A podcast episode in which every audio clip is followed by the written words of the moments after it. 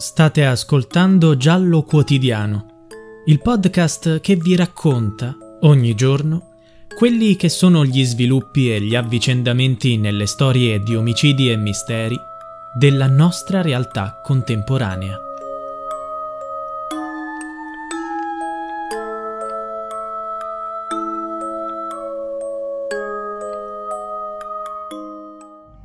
Nel giugno del 2022 il re Filippo del Belgio ha effettuato una visita ufficiale a Kinshasa, la capitale della Repubblica Democratica del Congo ex belga, riportando sotto i riflettori internazionali la memoria del primo ministro congolese degli anni 60 Patrice Lumumba, consacrato eroe nazionale dopo la sua condanna a morte di stampo politico e dall'atroce vilipendio del suo cadavere, di cui fu vittima nel 1961 il re Filippo è atterrato all'aeroporto di Bukavu nel sud Kivu, mentre poco distante, dall'altra parte del lago Kivu, in una situazione governativa complicata, infuriavano dei combattimenti tra l'esercito regolare congolese e un gruppo dell'M23, miliziani ribelli del Movimento 23 Marzo.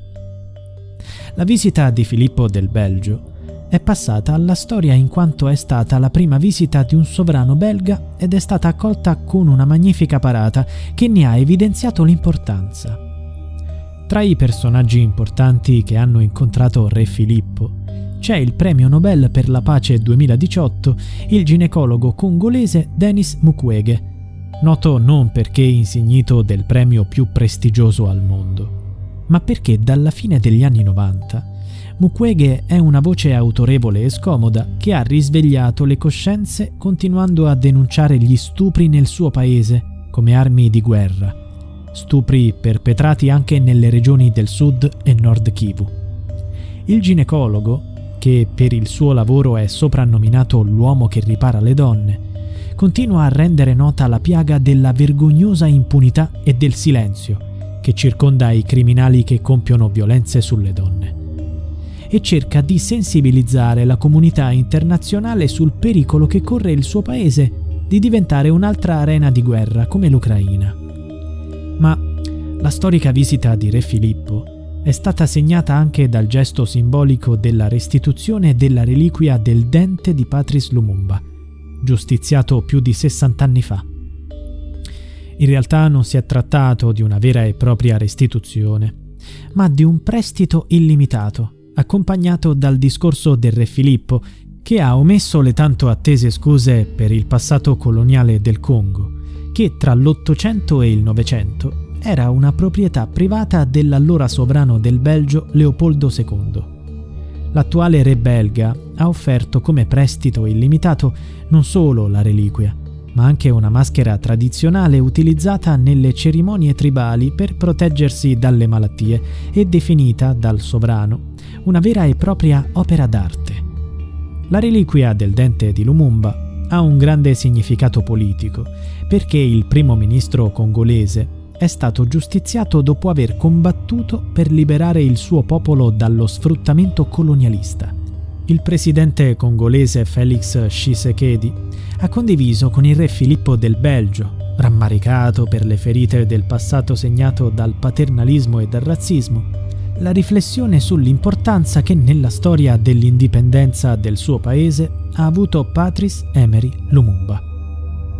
Nato a Onalua il 2 luglio 1925, frequentò una scuola missionaria cattolica e successivamente, avendo predisposizione per gli studi, anche un istituto scolastico protestante gestito dagli svedesi.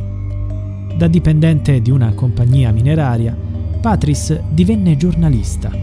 Esercitò la professione a Leopoldville, chiamata così fino al 1966, oggi conosciuta come Kinshasa, e a Stanleyville, oggi Kisangani.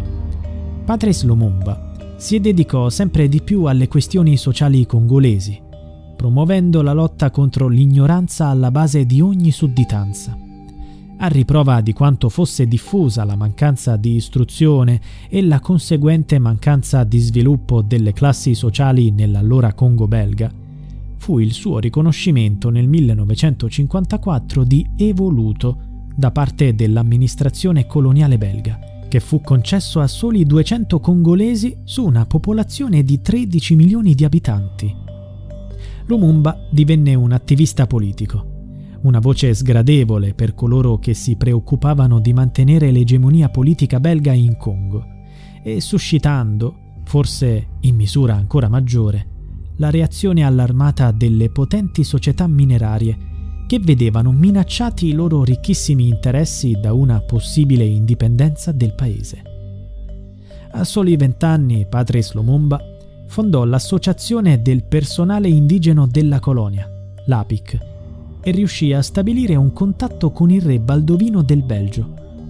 La sua ascesa e la crescente popolarità lo resero sempre più pericoloso, al punto che fu condannato alla prigione, dapprima a un anno in quanto all'improvviso non aveva più riscosso lo stipendio ed era stato accusato di essersi appropriato indebitamente di somme per mantenere la famiglia. Rilasciato in anticipo, Lumumba riprese il suo impegno politico, attirando sempre un maggiore seguito. Dopo una rivolta che provocò circa 30 morti, fu condannato per la seconda volta, a sei mesi, il 21 gennaio 1960 ma pochi giorni dopo fu rilasciato. A giugno il Congo fu dichiarato indipendente. Patrice Lumumba divenne il suo primo premier e il 30 giugno pronunciò uno storico discorso che celebrava l'indipendenza dal colonialismo. L'ultima sfida del primo ministro Lumumba fu un deciso allontanamento dal Belgio e dai potentati minerari attraverso l'africanizzazione dell'esercito della Repubblica Democratica del Congo. Cosa avvenne? Il Belgio rispose inviando truppe in sostegno di Moise Shombe, che guidava la secessione nell'area del Katanga.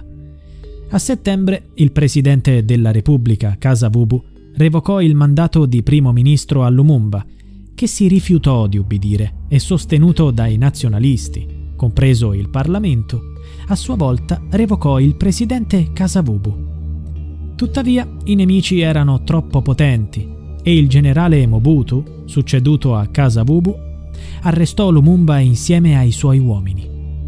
Deportati in Katanga, la regione sud-orientale, Lumumba, con il ministro degli interni Maurice Mpolo e il presidente del Senato Joseph Okito, il 17 gennaio 1961, fu giustiziato con fucilazione. Il giorno seguente i tre corpi vennero smembrati e sciolti nell'acido, un modo per dichiarare che Lumumba e chi gli era fedele non era neanche degno di essere esistito. L'epurazione fu compiuta anche con il supporto di mercenari belgi. Passarono molti anni, durante i quali ogni tanto emergevano pezzi di ossa di Patrice Lumumba. Ecco il perché del dente, considerato una reliquia. Rimasto per decenni sotto la custodia del Belgio e in seguito, come atto di omaggio, è stato restituito dal re Filippo come prestito illimitato alla Repubblica Democratica del Congo durante la sua visita ufficiale. La reliquia sarà custodita nel mausoleo intitolato a Lumumba. Anche Che Guevara protestò contro la sua esecuzione in Katanga. Sua moglie Pauline e i suoi figli si rifugiarono in Egitto. Dopo molto tempo tornarono in Congo e furono accolti con grande onore.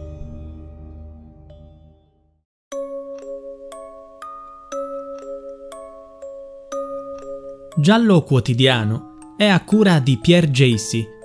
Se vuoi, puoi supportare il progetto con una piccola donazione al link in bio.